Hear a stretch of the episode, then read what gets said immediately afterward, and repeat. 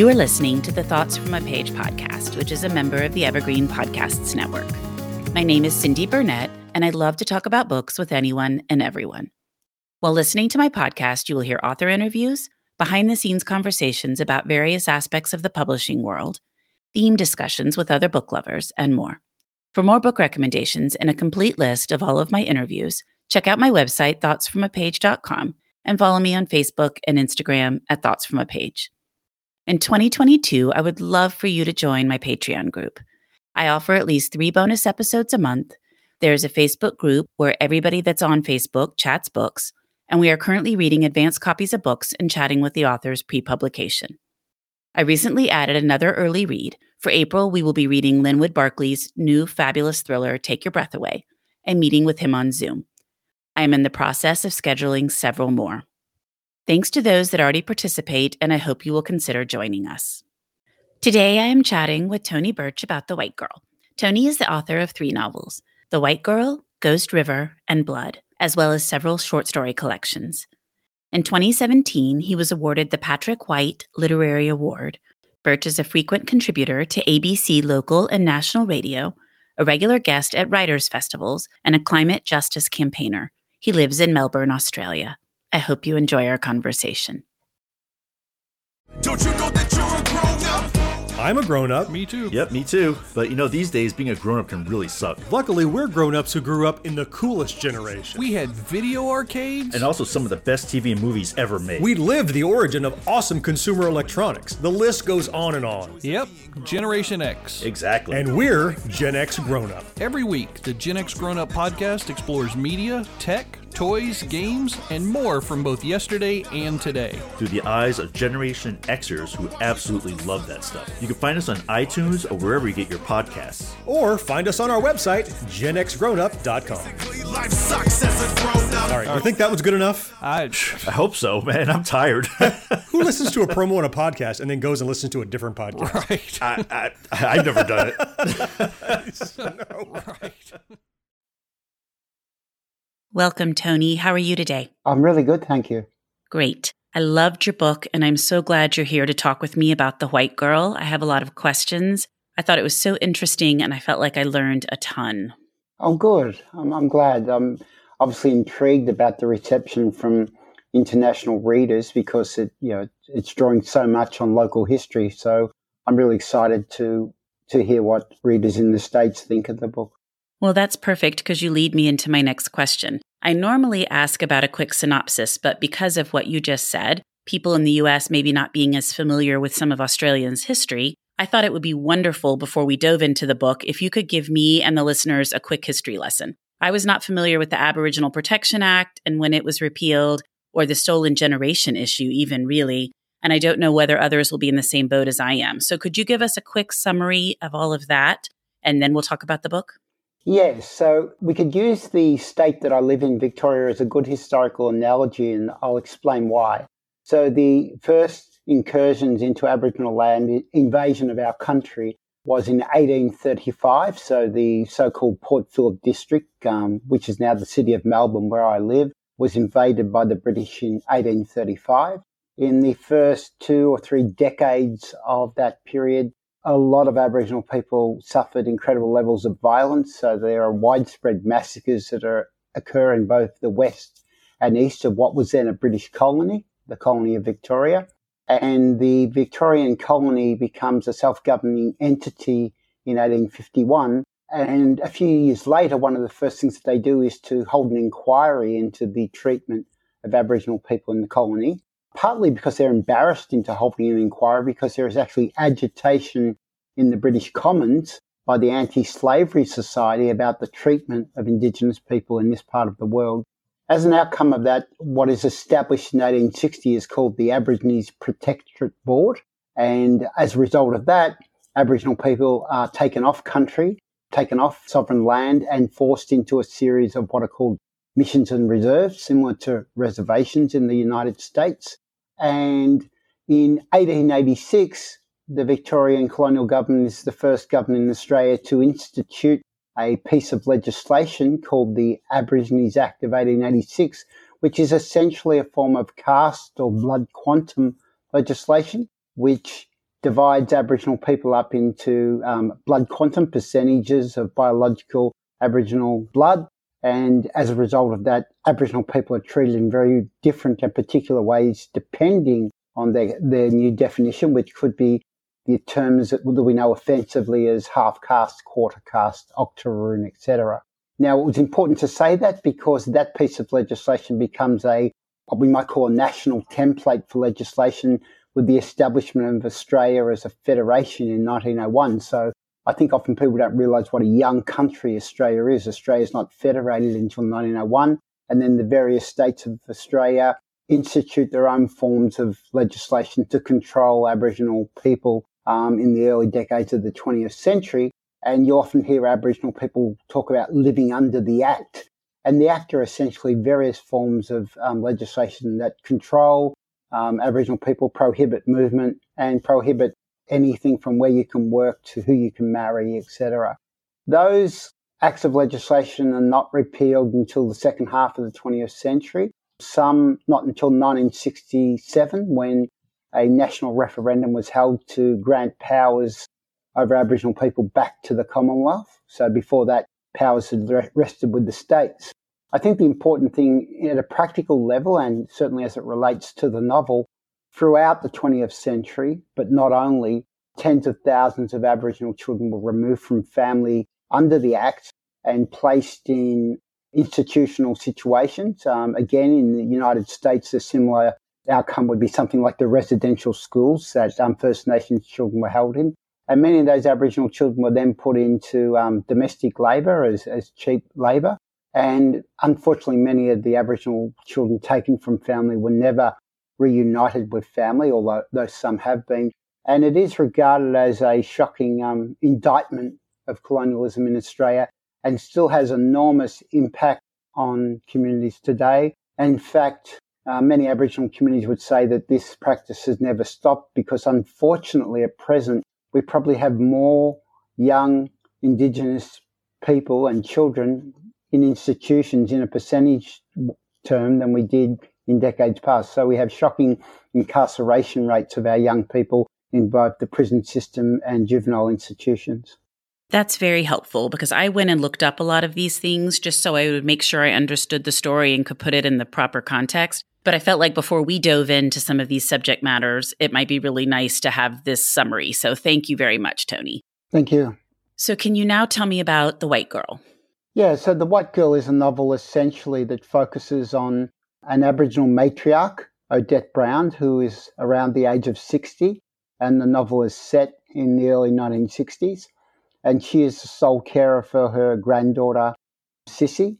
They live in a regional or rural town in southeastern Australia called Deane, and they are a mother and sorry, grandmother and granddaughter who really live in some ways a precarious life, but live in a small town where the policing of Aboriginal people is, is in a sense largely neglected, or they're living in a sort of benign situation, and generally they're about able to live with relative freedom until a new police sergeant comes to town, a man called Sergeant Lowe, who is very officious, very determined to continue the control of the lives of Aboriginal people. And he really sets about wanting to ensure that not only that he controls the lives of Odette and Sissy, but he has the power to remove Sissy from her grandmother. And then, because of this, Odette makes the fateful decision to escape the town. So legally, she cannot leave the town unless she gets permission, written permission. So she escapes the town with Sissy with the initial aim to slip through the cordon of police by disguising Sissy as a white girl, hence the title of the novel. And Sissy is a young, fair skinned Aboriginal girl, which makes her an important target for officials. So, going back to that history that I talked of earlier, fair skinned Aboriginal children were, were often a very strong target for welfare officials and police because they could be absorbed into the white community and lose their Aboriginal identity. And the rest of the novel really is about Odette's attempts to ensure that Sissy remains free of Sergeant Lowe's desires. I loved Odette. She is a wonderful character, so strong, so intelligent, So, with it, understanding what's going to happen and making sure she stays ahead of Sergeant Lowe. Yes, and um, I have to say that um, before I wrote this novel, I, I'm a you know a trained historian, which which sounds like you're, you're a trained SEAL or something. But I I have a PhD in history, and um, I taught Aboriginal history at the University of Melbourne for, for many years way back. And one of my primary research projects was to actually do archival work, which looked at the writings of Aboriginal women who had been incarcerated on missions and reserves in Victoria. And I looked at their writings of protest, their writings of self determination, and writings for demanding the human rights for themselves and their families. And these were all incredible women. They made these claims on their autonomy with great threat of their own liberty. So I wanted to create a character that epitomized that strength. But also, I'm very lucky to have grown up in a family of very strong Aboriginal women. So my mother, my grandmother, and my sisters, uh, my aunties reflect that strength. So before I'd written a word, I, I was clear on two things. One was that uh, my central character would be a remar- she would be a remarkable woman, a very strong woman, hence Odette Brown and that the book would be a story of, of love and tenderness, even though she faces and has faced violence in her life. And of course, the community that she comes from have experienced terrible violence, which we know is a sort of backdrop to the novel. I wanted the heart of the book to be a book about love, about love between Odette and her granddaughter and, and, and other people. So that was my goal before I wrote a word. So I, I was very happy when I finished the draft that I did feel that I, if if nothing else, I'd certainly achieved that. Well, you did achieve a lot because I don't like really grim stories. I feel like we're living enough grim stuff right now. And whether it's good or bad to not like grim stories, it's just the way it is. But your story, there are, are many grim components and terribly sad components that have stayed with me as well. But I did feel like overall it was a hopeful story and it was a wonderful story of a grandmother and a granddaughter and their relationship and the lengths that people will go to for their families. Yes, and I think that that's relative in the sense that I thought about this a lot before I wrote the book. So I could have written a book which was more directly or explicitly violent because unfortunately Aboriginal people, but most particularly Aboriginal women, have faced terrible violence living under sort of colonial authority. But I felt to do that would be to repeat a narrative which is very strong in Australia. So the Australian film industry went through a renaissance in the 1970s and 80s. And we started to get period films that did use and introduce Aboriginal characters to film. But invariably, if an Aboriginal woman, an Aboriginal female character came on the screen, two things would happen. One is she was rarely named, and two is she would suffer terrible violence and quite explicit violence. And what you, I think, realize is that that period of drama was just to use the bodies of Aboriginal characters, particularly women, for the, I don't know, for the entertainment of non Aboriginal audiences. So I wanted to be sure that I didn't repeat any of those historical motifs. And also that people, particularly Aboriginal people who read the book, if I sanitized it, they would then, I think, be annoyed that I'd shied away from the realities. But if I'd focused explicitly on, on something like violence, I think that could be quite distressing. And the reception of the book, both for Aboriginal and non Aboriginal readers in Australia, has been, I think, very similar to yours, that they understand the grim or difficult history that I'm dealing with, but they feel very, um, I mean, basically, I, I think they, they, they fall in love with Odette and Sissy and they have great affinity with them, and particularly old Aboriginal women who read the novel. They love Odette and they love Sissy, and and again, I, I think if I achieved anything, I, that's something that I'm very pleased with. I agree with all of that. And I think it's wonderful to be able to tell stories about people and just everyday stories. I completely agree that the violence happened and we know it happened, but I think sometimes that ends up pulling away from the rest of it. It was wonderful to read a story where I did understand all sorts of horrible things that happened and they're referenced, but not to have to just feel like I can't even make it through this book. And I rarely do this, but I cried when it was done. I just loved the ending and I thought it was such a beautiful story and Odette will stay with me forever. Oh, that's good. I mean, I don't mind a bit of a cry myself. when I wrote the book, I people often ask, particularly as a writer, the two questions people generally ask is, how did I feel about writing female characters, predominantly female characters? And the second one was, did I find the writing difficult? I, on both counts, um, I really enjoyed writing the female characters. In regard to the second question, there were two moments in the writing where I found it very difficult to write. And to be honest, I, I would find it very difficult to read those passages aloud or, you know, in public. One is a very brief paragraph when an Aboriginal woman called Wanda, who works at a hotel where Odette and Sissy find themselves in the novel. And Wanda is an Aboriginal woman, much younger, probably in her 20s, who has lost her entire family because of the removal policies. And she, at one point, asked Odette if she can have a hug. And when the two women hug, Wanda really savors every aspect of the older woman's body, her, you know, her heartbeat, her skin, her scent, her shape, everything.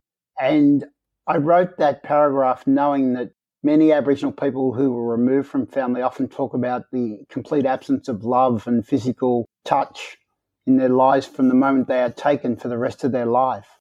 And so that paragraph, I find it very emotional to, to think about that paragraph.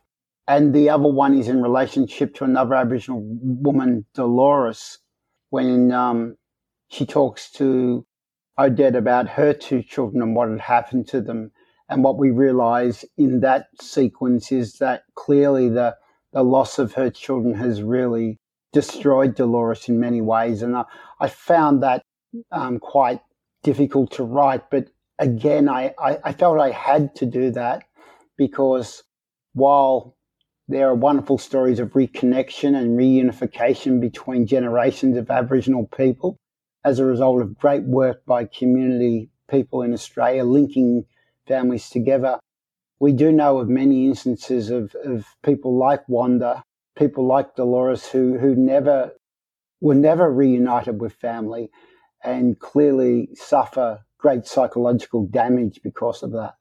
Well, there were so many aspects of the story that as a human and as a mother, I just was completely appalled by, such as that when they put them into these schools and the parents were maybe in a, another building and they could only see each other for like an hour a week. And I thought, how terrible is that? You're right near each other, but you can't live together and you can only see each other an hour a week. And then the idea that if I wanted to leave where I was, I had to try to seek permission and most likely wouldn't be granted the permission.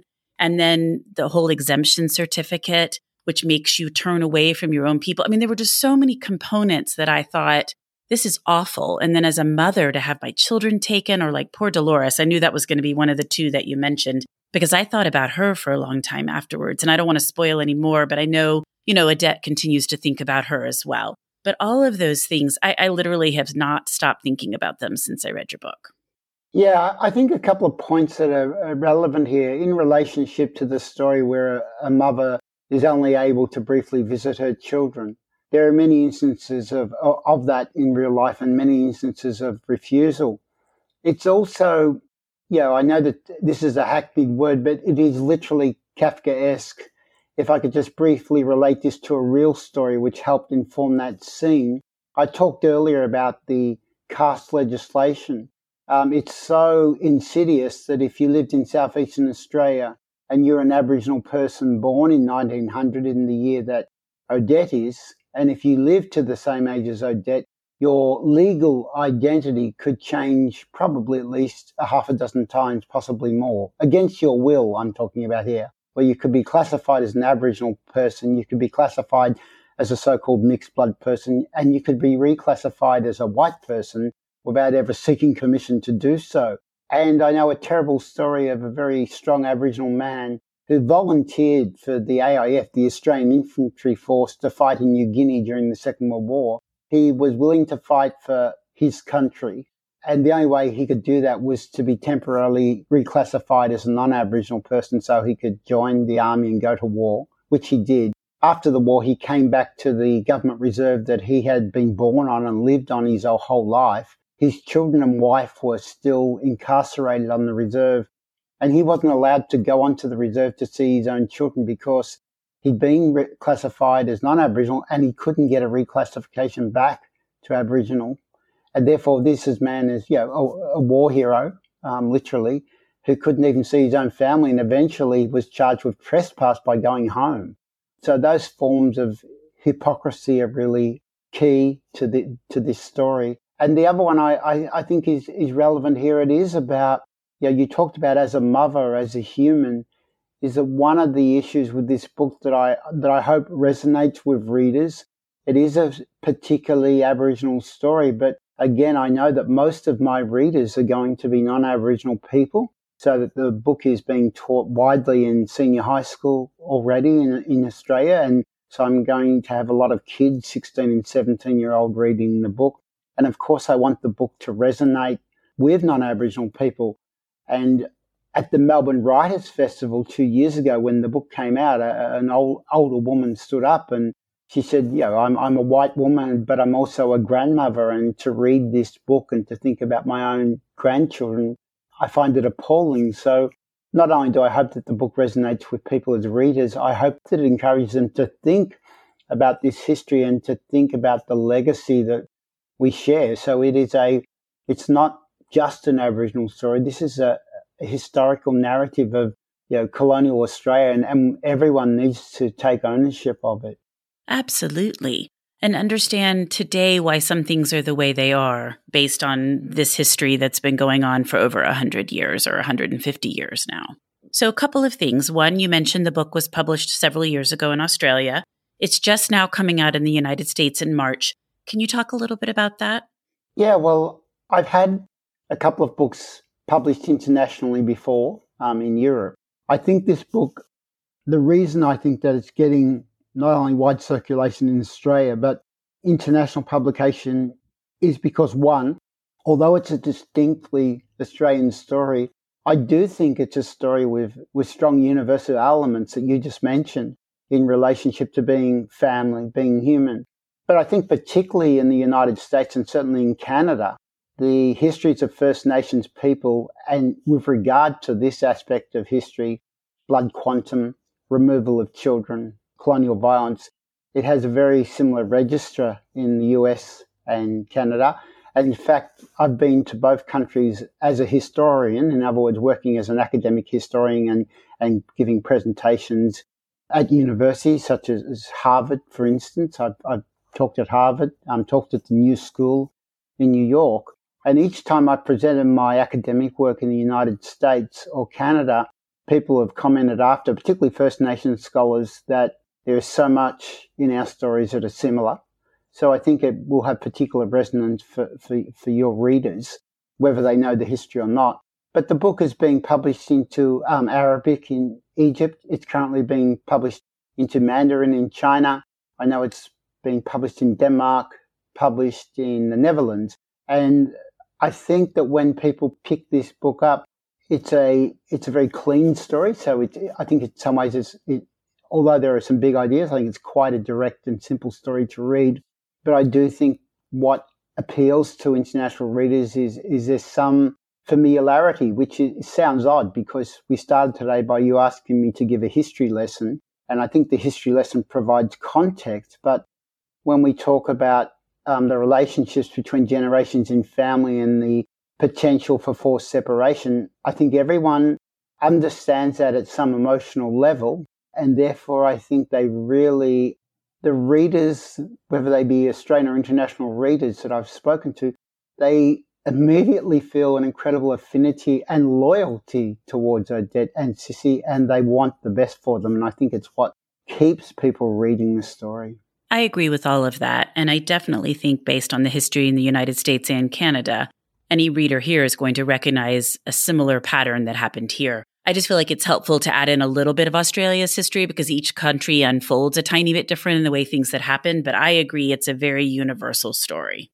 Yeah, and uh, I think you're exactly right. And the, the differences also need to be highlighted. So, one of the stark differences in Australia is that although this caste legislation, as we call it, or, or blood quantum, was legislated, Aboriginal people have completely ignored it. So that sometimes First Nations people or, or even people in general, when you go to North America, they might be a bit puzzled as to how someone's identity is formed. So that in Australia, to be accepted and to live as an Aboriginal person, it relies on particular criteria, and that is to be part of an Aboriginal community, be accepted by that community, and identify with that community.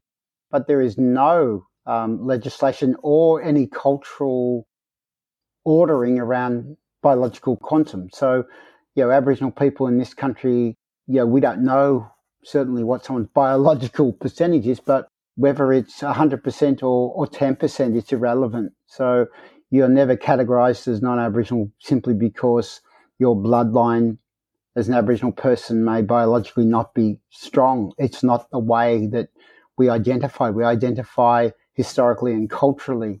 So that that's really important to the novel because you know, white Australia is often puzzled in the 20th century when questions are asked of people. It, people are asked, why would you identify with such a depraved community? Why would you identify as being part of a primitive community when you can pass as a white person?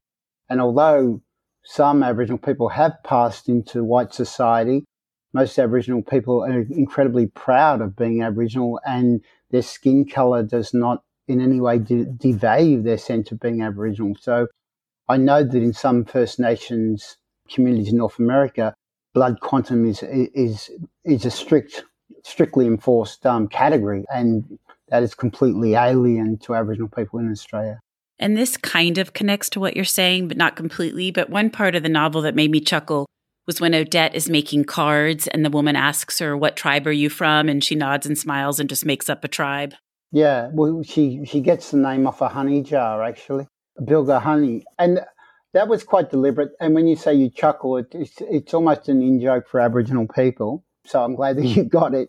And it is that there is, we know through the novel, there is, yeah, there's no way that, you know, Odette is very proud of who she is. She's a, a living, walking example of being a proud Aboriginal woman. But what she won't do is be, well, stereotype, typecast or commodified for the benefit of white people. So when she makes that tribal name up, it's to refuse the white woman's ability to turn Odette into a commodity. And that is a very common experience again in Australia. So it's not that Aboriginal people won't identify with a clan or tribal group or community group, but it, it can be very difficult at times when non Aboriginal people want you to I suppose, um, create a very essentialist identity, like a badge that they can put on a document. So that I do a lot of work with artists. I do a lot of work with galleries, writing material, and, and they always want a much more um, essentialist identity category, and I, I, always refuse that. And it's not because, again, there's any sort of shame on my part. It's that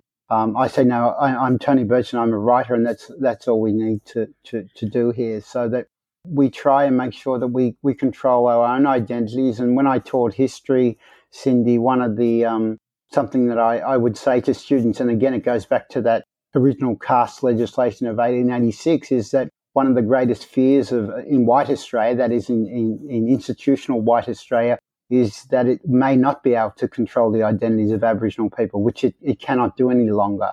And one of the um, most ferocious legislative programs of the 19th and early 20th century was legislation that attempted to control our identities and to formalize them and legislate against our identities, such that I have a friend who did a PhD looking specifically at this ideology and he found over 800 pieces of legislation across the nation which were specifically dealing with the control of Aboriginal people. I just find that completely mind boggling and so unnecessary. And I just, I mean, that could be, as you said, someone's PhD, it could be many conversations. But I, that was the part I just struggled with over and over again. And somebody like Sergeant Lowe, like, why make that your entire mission? Like, can't you do something better with your life? But again, that would be something I'm sure we could talk about for quite some time. The other thing that I really, really liked about your book was a strong sense of place, not just with the Aboriginal community, but Australia generally. Yeah, well, I taught creative writing for many years and I taught a lot of work which was place based. So I used to teach a course called Place and Landscape. in my climate justice work. Obviously, I'm really interested in the notions of attachment to place and the protection of place. What I did in this book was to create a, a fictional town called Deane. And I did that in a way because I wanted people to imagine that this town could be anywhere in what we might call southeastern Australia, but certainly southern Queensland, New South Wales, and Victoria. And I did that because had I set it in a real place, an actual town, people may have thought, oh, yeah, this is the history of this town and this town only, because, you know, non Aboriginal people often like to think, well, this couldn't have happened in my town. It happened in that other town. Um, whereas by creating a fictional town, it could be any regional or rural town in southeastern Australia or other parts of Australia, in fact. That was important. But the other point you raise is by thinking about places as a character, not just a backdrop, is that it's always been key to my work. All my work is very strongly place based because I believe that the landscape, the places that we inhabit or our characters inhabit, have an incredible um, impact on, on what happens, on the way the characters behave and interact. And for this novel, I'd actually been to a, a rural town in Western Victoria, and people who don't know my state often think of it as a much more temperate place, but we have very large swathes of, of desert in the northwest of the state. And this town sort of sits on the edge of, of the, one of those deserts. And it's a red dirt town, as we call them.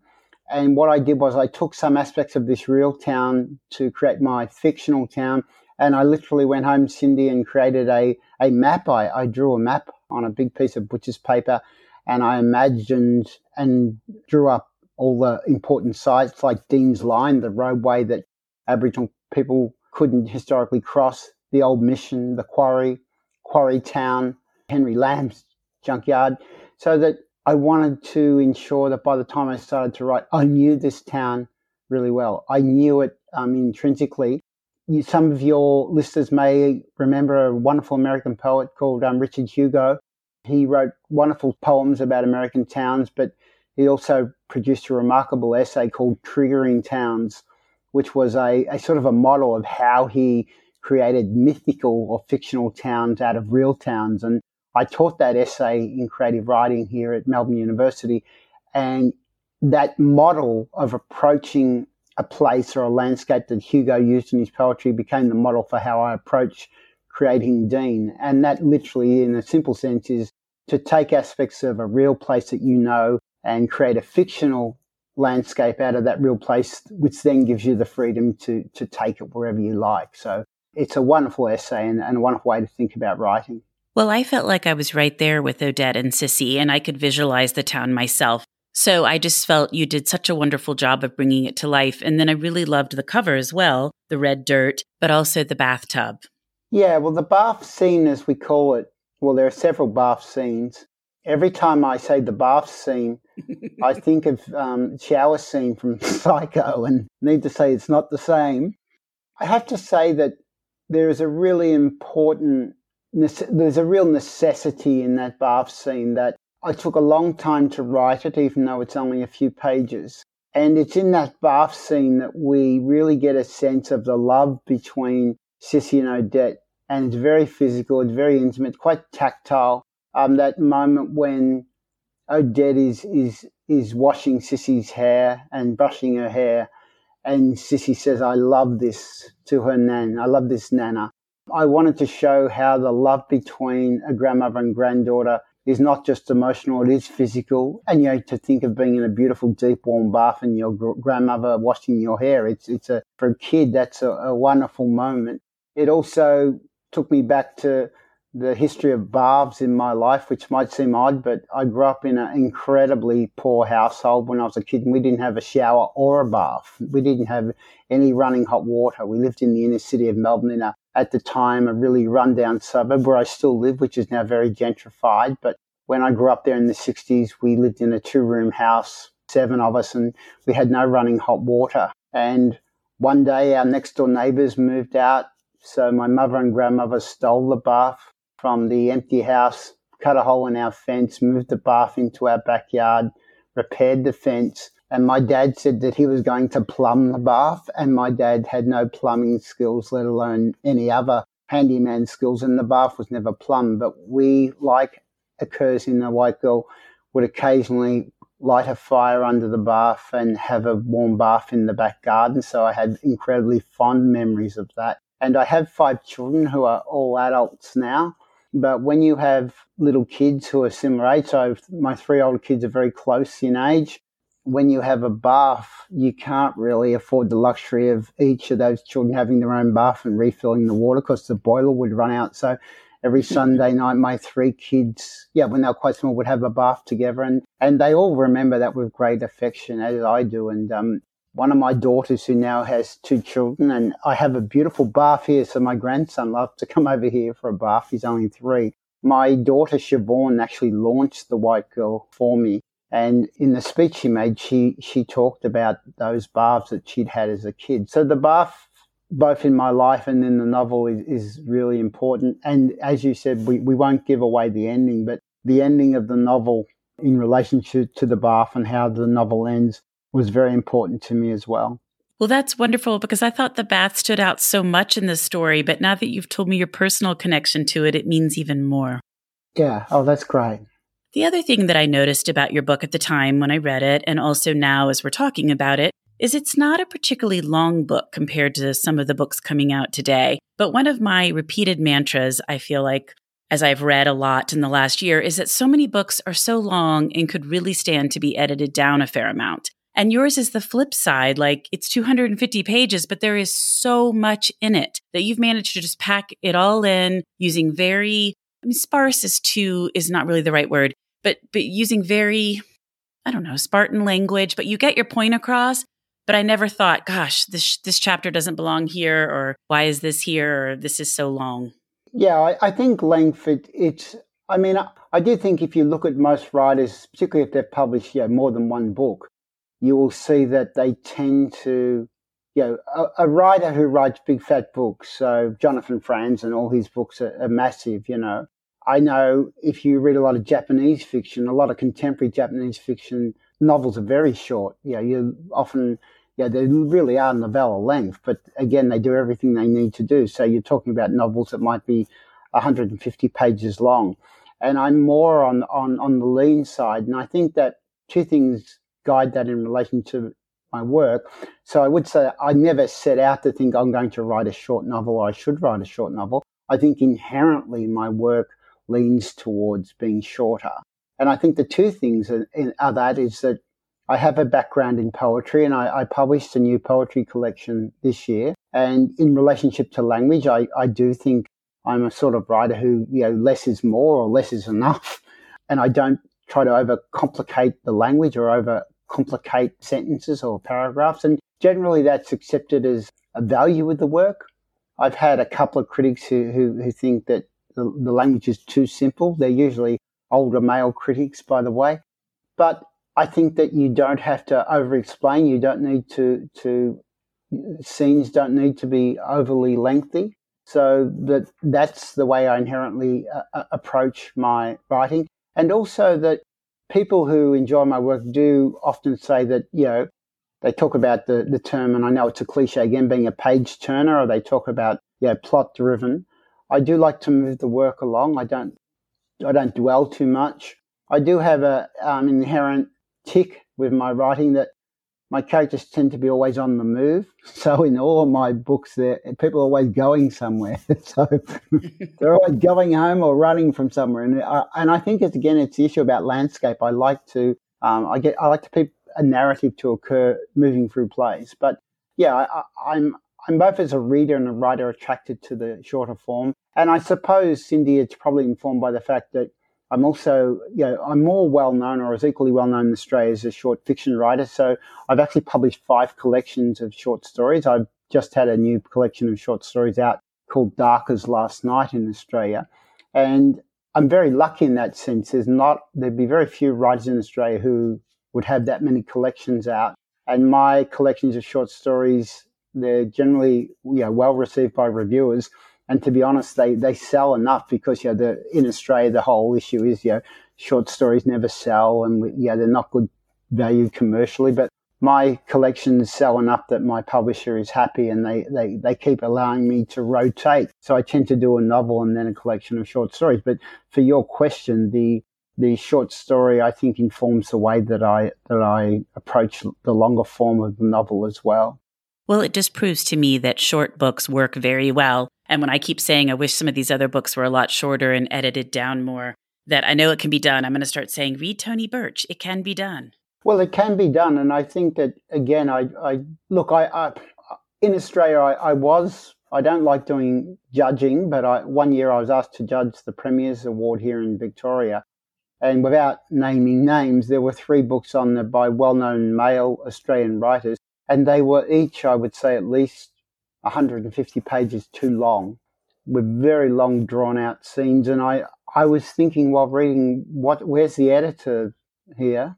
And I, I was quite puzzled because these were long passages in the writing which really ground the story down and then it would sort of you know the story would pick up again you know, like 100 pages down the track so i think it is i think it's a bad habit that some writers some writers get into i mean some longer books are worth the length but many are not and i think that if you look at the relationship between writers and editors or writers and publishing houses in australia i would suggest that it tends to be more well established, usually male writers who probably have more control over their work than some younger writers. I'm not sure of that, but my editors don't need to tell me to cut out. They they do often. I think that I have a good relationship with editors, and you talked about you mentioned you know why is this chapter here, and it seems to be in the right place. I did have a wonderful relationship on this book with my editor, Jacqueline Blanchard from University of Queensland Press and I think people often neglect the value of editors doing structural editing. So, in other words, saying,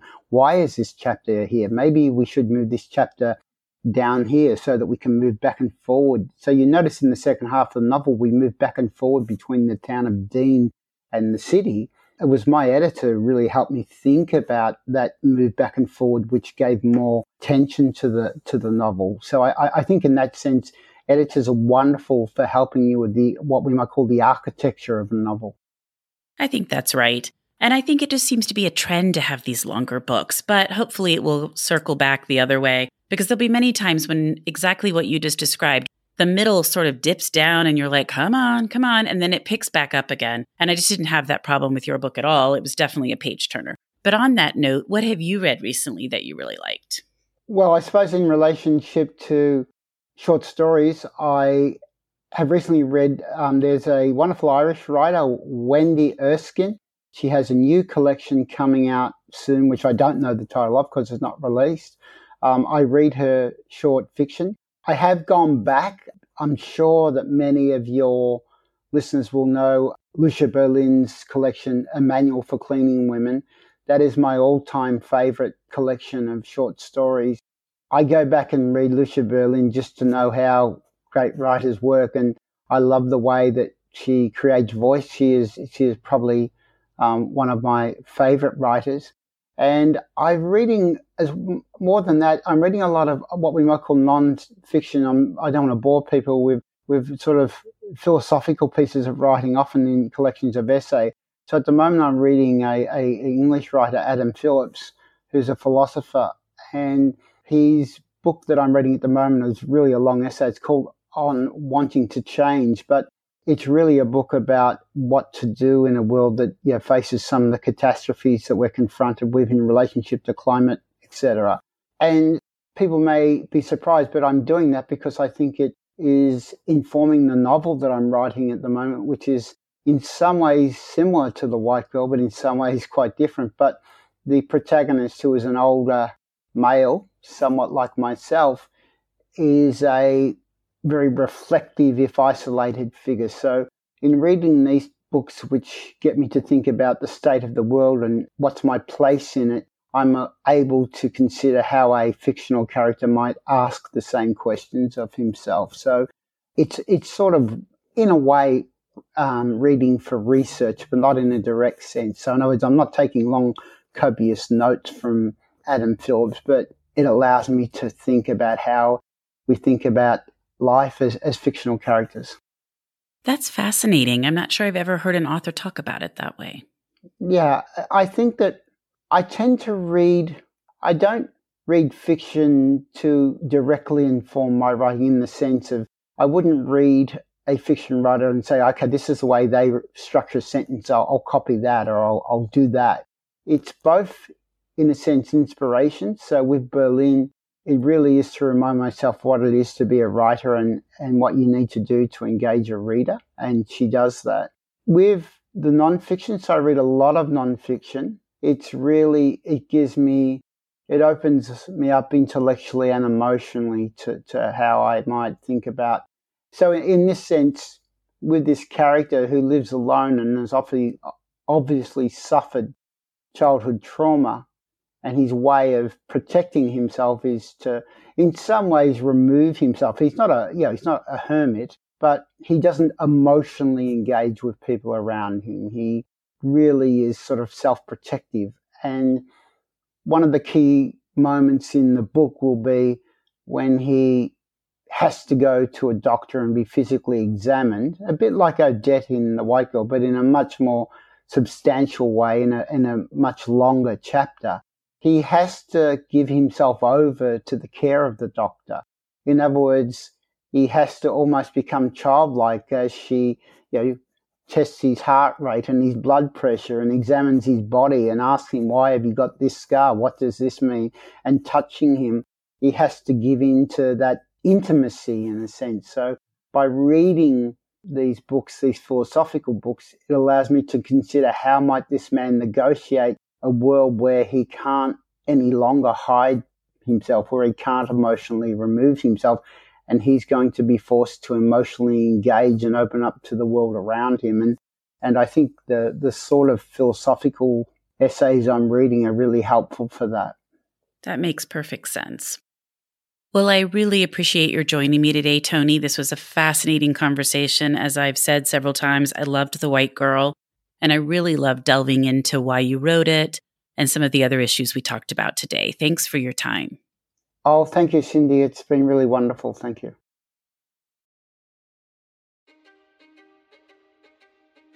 History is complicated. The story of human progress is long, messy, and riddled with controversies big and small. On Conflicted, we dive headfirst into history's most infamous events and contentious figures. We try and untangle the good from the bad, the fact from the fiction, and the monsters from the misunderstood. Was Genghis Khan a murderous butcher or a civic pioneer? Did the Allied powers go too far in firebombing the German city of Dresden at the twilight of World War II? And how did the Marquis de Sade acquire such a sinister reputation? And was any of it true? These are just a few of the tough questions we wrestle with and investigate on Conflicted.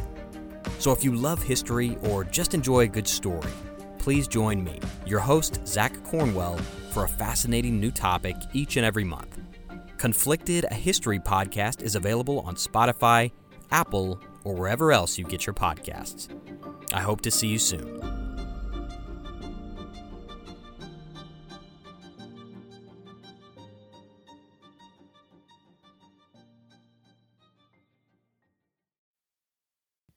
Thank you so much for listening to my podcast.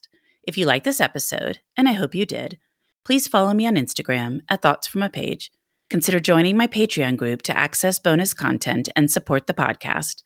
Tell all of your friends about the show and rate it or subscribe to it wherever you listen to your podcasts. I would really appreciate it.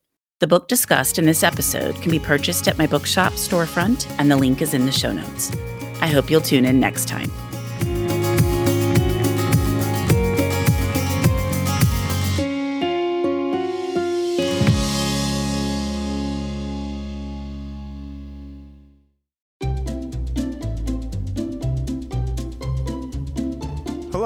Welcome to Novel Conversations, a podcast about the world's greatest stories.